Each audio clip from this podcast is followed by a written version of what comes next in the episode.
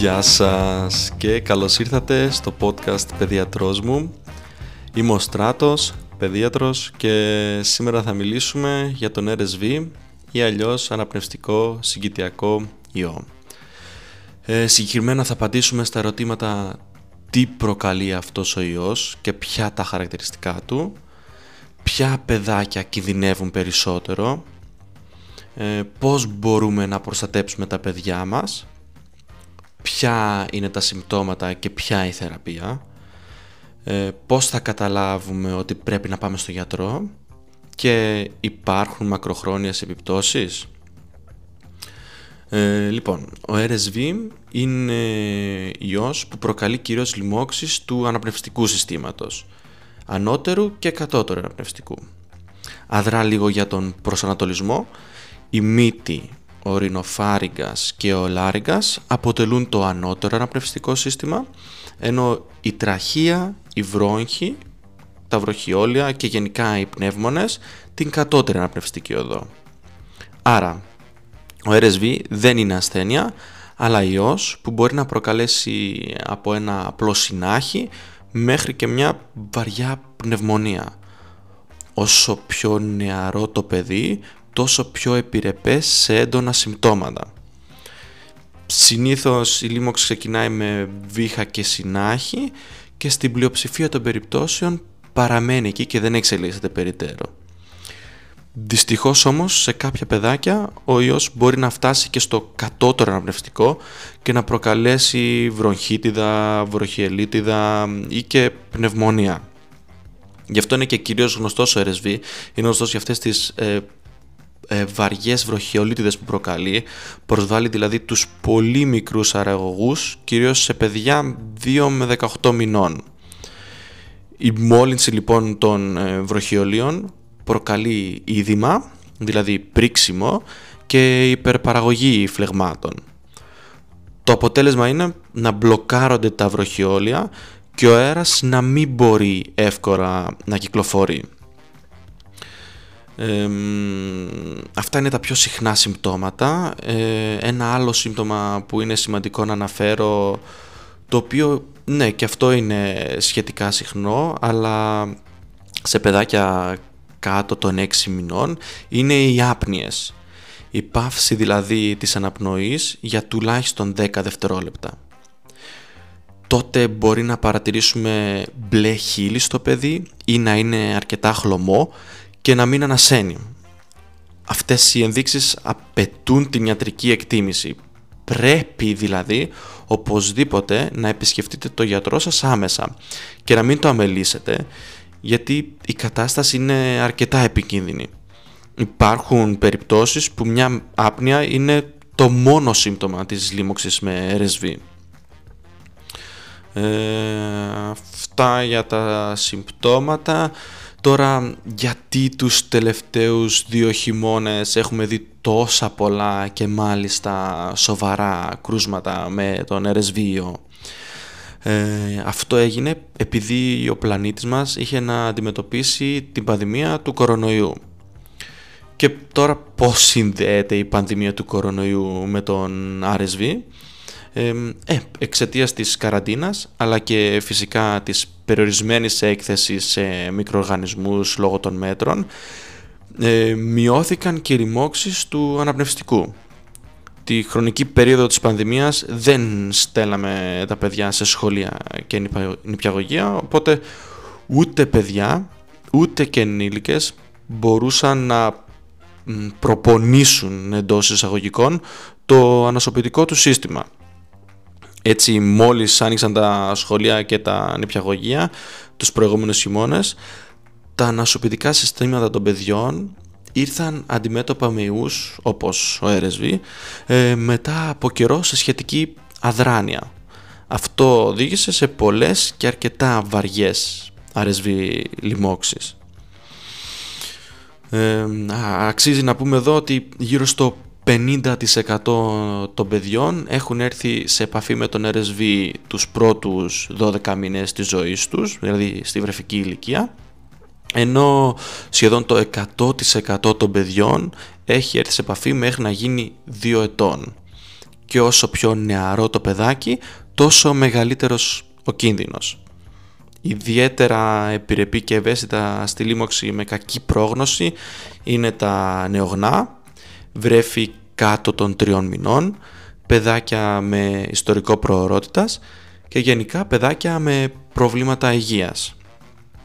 Ε, επίσης έρευνες έχουν δείξει ότι βρέφη που εκτίθενται στο παθητικό κάπνισμα έχουν περισσότερες πιθανότητες να νοσήσουν βαρύτερα ενώ σε βρέφη που θυλάζουν ο κίνδυνος είναι μικρότερος. Ωραία, ε, πάμε να δούμε τώρα τι το ιδιαίτερο έχει αυτός ο ιός και ποια τα χαρακτηριστικά του. Αρχικά ε, εμφανίζεται μόνος σε ανθρώπους και είναι αρκετά μεταδοτικός σε σύγκριση με άλλους ιούς. Έχει την ιδιαιτερότητα ότι κουβαλάει μια πρωτεΐνη η οποία όταν έρχεται σε επαφή με τους βλονογόνους και το ανασωπητικό προκαλεί μια σχετικά έντονη φλεγμονώδη αντίδραση η οποία δημιουργεί, μια, δημιουργεί και τα αντίστοιχα, αντίστοιχα συμπτώματα. Τώρα, πώς μεταδίδεται ο RSV Μεταδίδεται κυρίως από τα σταγονίδια του φταρνίσματος και του βήχα από άτομο που είναι μολυσμένο σε άλλο άτομο. Όταν ένα άτομο εισπνέει αυτά τα σταγονίδια ή όταν αυτά αγγίξουν το στόμα, τη μύτη ή τα μάτια, μολύνουν τον οργανισμό του. Και αν δεν μπορέσει να τα αντιμετωπίσει το νοσοποιητικό του, πολλαπλασιάζονται και είναι ικανά να προκαλέσουν λίμωξη, δηλαδή συμπτώματα. Αυτός είναι ο άμεσος τρόπος. Ένας άλλος πιθανός τρόπος μόλυνσης με RSV είναι το τρίψιμο των ματιών ή της μύτης με χέρια που ήρθαν σε επαφή με επιφάνειες που είχαν μολυνθεί από ένα μολυσματικό άτομο. Στις επιφάνειες ο ιός μπορεί να ζήσει μέχρι και 45 λεπτά ε, τώρα όπως σε κάθε ιό υπάρχουν τα άτομα που ενώ έχουν μολυνθεί έχουν μόνο ελαφρά ή και καθόλου συμπτώματα και αυτά τα άτομα μπορεί να είναι μεταδοτικά για άλλους. Αυτά τα άτομα είναι κυρίως παιδιά άνω των 2 ετών και ενήλικες μέχρι τα 60. Ε, γιατί μετά τα 60 το ανοσοποιητικό ξεκινάει να πέφτει και ο άνθρωπος γίνεται πάλι πιο επιρρεπής σε λοιμώξεις και εμφανίζει και συμπτώματα ναι, να αναφερθώ και σε μια ερώτηση που ακούμε συχνά αν γίνεται να περάσει στον ιό δύο ή και τρεις φορές. Και η απάντηση είναι ναι, γίνεται. Δεν υπάρχει η λεγόμενη ανοσοποίηση όπως είναι για παράδειγμα στην ανεμοβλογιά. Δηλαδή αν περάσεις μια φορά τον RSV δεν σημαίνει ότι δεν θα τον ξαναπεράσεις. Αλλά άτομα που έχουν έρθει και όλα σε επαφή με τον ιό και τον έχουν περάσει μια φορά αποκτούν μνήμη σε αυτόν και το νοσοποτικό είναι πιο προετοιμασμένο. Συνήθως η δεύτερη λίμωξη δεν παρουσιάζεται τόσο έντονα ε, με τόσο έντονα συμπτώματα γι' αυτό και τα νεογνά και βρέφη έχουν πολύ πιο έντονα συμπτώματα γιατί το περνάνε για πρώτη φορά. Ε, πότε ξεκινάνε όμως τα συμπτώματα; Από τη στιγμή που θα έρθει σε επαφή το παιδί θα εμφανίσει τα πρώτα συμπτώματα σε 3 με 8 μέρες. Η διάρκεια μπορεί να φτάσει μέχρι και μία με δύο εβδομάδες ανάλογα με τη βαρύτητα. Αν τώρα πρόκειται για βρέφος με ιστορικό προορότητας, για νεογνά ή για βρέφη με προβλήματα υγείας μπορεί να διαρκέσει και για περισσότερες εβδομάδες. Αξίζει να πούμε εδώ ότι ο άνθρωπος μπορεί να είναι μεταδοτικός και πριν ξεκινήσουν τα συμπτώματα. Γι' αυτό συχνά βλέπουμε και γονείς να αναρωτιούνται «Μα πού κόλλησε το παιδί αφού στο παιδικό δεν είναι κανένας άρρωστος». Ναι, δεν είναι κανένας άρρωστος, αλλά φέρουμε τους ιούς και τους μεταδίδουμε. Είναι αυτός τώρα λόγος για να μην πάω το παιδί μου στο παιδικό; Εννοείται πως όχι. Ε, το παιδί αργά ή γρήγορα θα έρθει και πρέπει να έρθει σε επαφή με ιούς για να εξασκήσει το ανασωπητικό του. Ε, και η πλειοψηφία ούτως ή άλλως περνάει τις λοιμώξεις χωρίς ιδιαίτερα προβλήματα. πάμε τώρα στο πώς θα καταλάβετε αν το παιδί σας έχει αυτό τον ιό. Για τη διάγνωση υπάρχει ένα αντίστοιχο τεστ με το Rapid του COVID, το οποίο μέσα σε 10 λεπτά μπορεί να μας δώσει μια απάντηση. Αν το τεστ είναι θετικό, τότε το παιδί έχει προσβληθεί από RSV. Αν τώρα είναι αρνητικό, δεν σημαίνει απαραίτητο ότι δεν έχει προσβληθεί, διότι υπάρχουν και τα ψευδός αρνητικά τεστ. Τώρα αν ο παιδίατρος που εξέτασε το παιδί από την κλινική εικόνα έχει την υποψία ότι πρόκειται για RSV, μπορεί να επαναλάβει το τεστ. Αυτό δεν θα αλλάξει κάτι όσον αφορά τη θεραπεία. Δηλαδή είτε είναι θετικό είτε είναι αρνητικό θα θεραπεύσουμε τα συμπτώματα. Εκτός αν πρόκειται για ομάδες κινδύνου, τα παιδάκια που ανήκουν σε ομάδες κινδύνου συνήθως γίνονται και εισαγωγή στα νοσοκομείο για να τα παρακολουθήσουμε.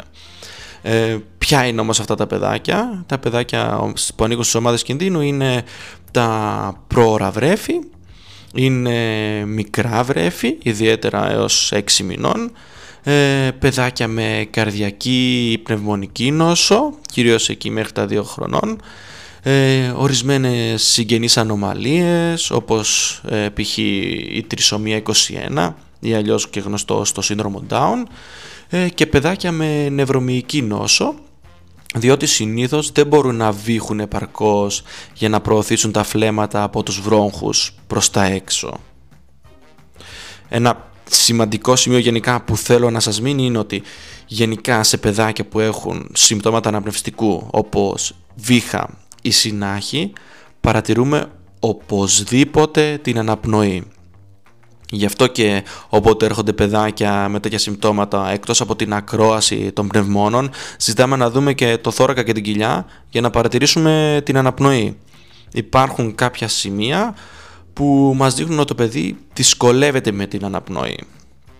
Ε, θα κάνω μια αναφορά εδώ σε αυτά τα σημεία να σας τα εξηγήσω αλλά θα ανέβει και ένα αντίστοιχο βίντεο στο Instagram γιατί είναι δύσκολο να τα αξιολογήσει κάποιος αν δεν τα έχει δει ποτέ. Οπότε με μορφή βίντεο νομίζω ότι τα έχουμε δει μια φορά ε, μας μένουν και ξέρουμε πότε πρέπει να πάμε στο γιατρό οπωσδήποτε.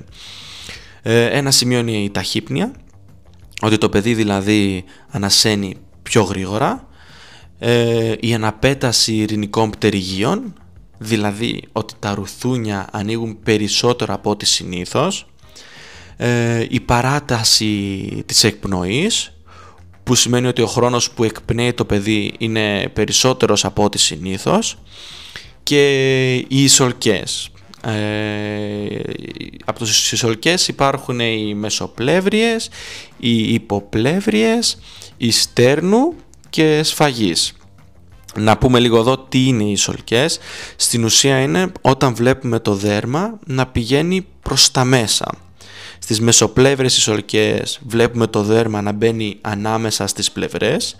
Στις υποπλεύριες κάτω από την τελευταία πλευρά. Στις σφαγής βλέπουμε στο λακάκι του λαιμού το δέρμα να πηγαίνει προς τα μέσα. Και στο στέρνο όπως λέει και η λέξη στο στέρνο. Και αυτό συμβαίνει γιατί το σώμα χρησιμοποιεί και άλλους μύες για την αναπνοή διότι ο οργανισμός ζορίζεται. Πάμε τώρα στην θεραπεία. Βασικά όχι, πριν πάμε στη θεραπεία. Ε, αξίζει να επισημάνουμε ότι από τα παιδιά που καταλήγουν λόγω λίμωξης από RSV στο νοσοκομείο, μόνο ένα 30% είναι παιδάκια που ανήκουν στις ομάδες ψηλού κινδύνου που αναφέραμε παραπάνω. Φυσικά προκύπτει ότι τα παιδάκια με χαμηλότερο κίνδυνο, που όμως καταλήγουν να χρειάζονται ιατρική βοήθεια, αποτελούν το 70%.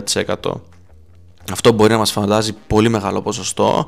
Σκεφτείτε όμως ότι αναλογικά σε ένα κομμάτι πληθυσμού είναι και πολλά περισσότερα αυτά τα παιδιά. Τώρα όμως πάμε στο κομμάτι της θεραπείας. Ε, η θεραπεία είναι συμπτωματική είτε στο νοσοκομείο για τα πιο βαριά περιστατικά είτε στο σπίτι για την πλειοψηφία. Θεραπεύουμε δηλαδή προσπαθώντας να ανακουφίσουμε το σύμπτωμα, διότι δεν μπορούμε να αποτρέψουμε την αιτία και να σκοτώσουμε τον ιό όπως θα κάναμε με ένα βακτήριο.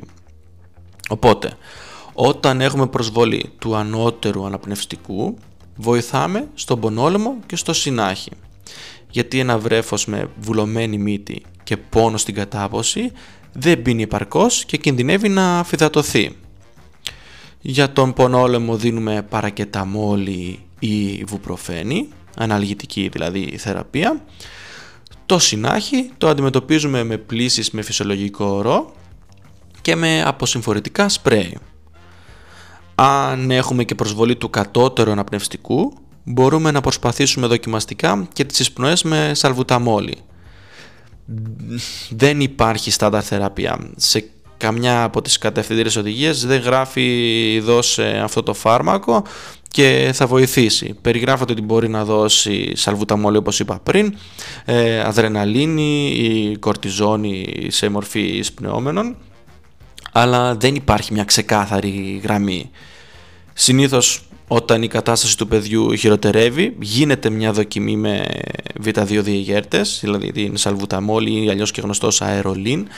Ε, αν το παιδί ανταποκρίνεται θετικά και η αναπνοή του βελτιώνεται, τότε συνεχίζουμε με αυτά. Αν όχι, τότε τα σταματάμε.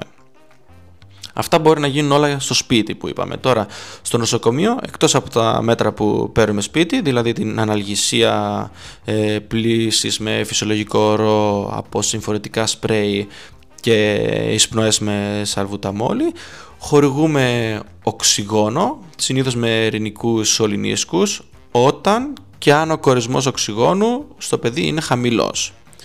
Και χορηγούμε και ενδοφλέβια ε, υγρά, γιατί λόγω του πυρετού και του αυξημένου έργου αναπνοής οι ανάγκες υγρών αυξάνονται και το παιδί συνήθως δεν μπορεί να τις αναπληρώσει επειδή αναπνέει γρήγορα, βύχει, έχει συνάχη, τον πονάει ελιμός, οπότε δεν πίνει αρκετά. Ε, φυσικά κάτι που έχουμε στο νοσοκομείο και δεν έχουμε σπίτι είναι η 24ωρη παρακολούθηση από εκπαιδευμένο προσωπικό και σε περίπτωση που η εικόνα του παιδιού χειροτερεύει μπορούν να ληφθούν τα απαραίτητα μέτρα. Άρα, μια σύνοψη για τη θεραπεία. Στο σπίτι δίνουμε παρακεταμόλη και βουπροφένη για να αντιμετωπίσουμε πονόλεμο και πυρετό. Για την αντιμετώπιση της βουλωμένης μύτης κάνουμε πλήσεις με φυσιολογικό όρο και χρησιμοποιούμε αποσυμφορητικά σπρέι. Αν έχουμε προσβολή του κατώτερου αναπνευστικού, σε συνεννόηση με τον παιδίατρο πάντα, μπορούμε να δοκιμάσουμε και εισπνοές με σαλβουταμόλη και πάρα μα πάρα πάρα πολύ σημαντικό, παρακολουθούμε πώς αναπνέει το παιδί. Και αν έχετε την εντύπωση ότι αναπνέει πολύ γρήγορα ή δυσκολεύεται πολύ στην αναπνοή, τότε πρέπει να πάτε να το δει ο παιδίατρος. Ωραία. Αυτά για τη θεραπεία. Ε, πάμε να πούμε και κάτι για τις μακροχρόνιες επιπτώσεις μετά από λίμωξη με τον RSVO. Η λίμωξη συνήθως διαρκεί 7 με 14 μέρες, ο βήχας όμως μπορεί να μείνει και για 4 με 8 εβδομάδες. Αυτό λόγω της λίμωξης των βελενογόνων που είπαμε πριν. Συγκεκριμένα στο εσωτερικό του στίχωμα οι αερογωγοί έχουν πολύ μικρά τριχίδια τα οποία προσβάλλει ο RSVOs. Τα καταστρέφει και δυσκολεύει τον οργανισμό στη μεταφορά της βλένης προς τα έξω. Οπότε οδηγεί σε βήχα που διαρκεί πολύ καιρό ακόμα και όταν έχει φύγει ο ιός. Μην ανησυχείτε όμως, επειδή τα καταστρέφει ο RSV δεν σημαίνει ότι δεν θα ξαναέχουν τα παιδάκια αυτά τα τριχίδια.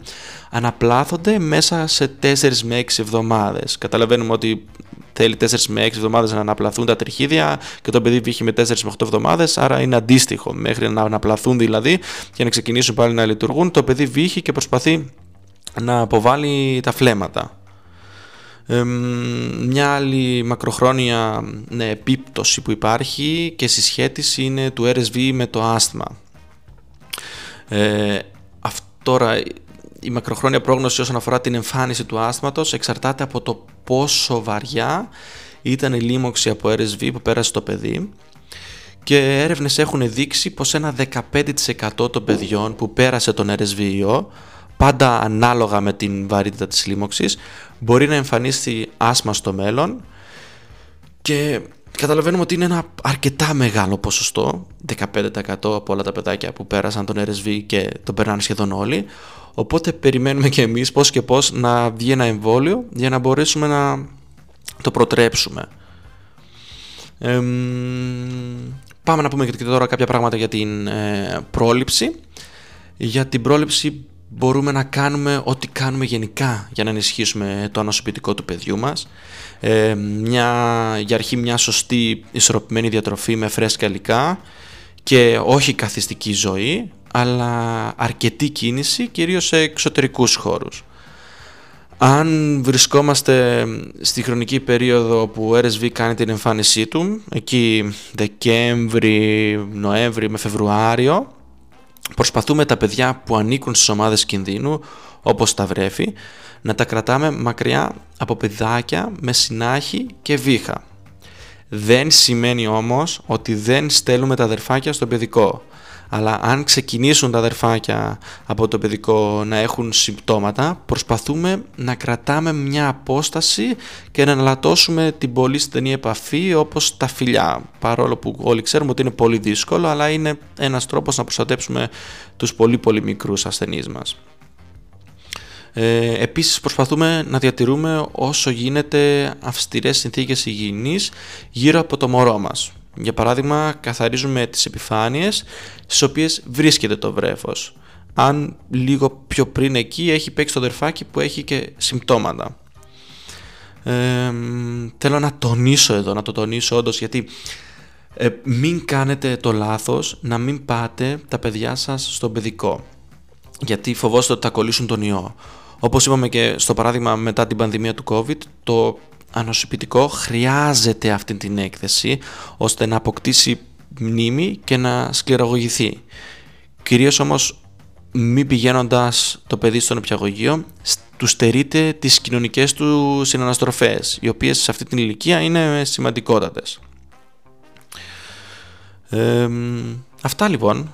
Νομίζω ναι, φτάσαμε σε ένα καλό σημείο να κλείσουμε. Είπαμε αρκετά πραγματάκια θέλω να μας μείνει ότι ο RSV είναι ένας ιός που είναι επικίνδυνος κυρίως για βρέφη, άρα παιδάκια εκεί μέχρι 12 μηνών.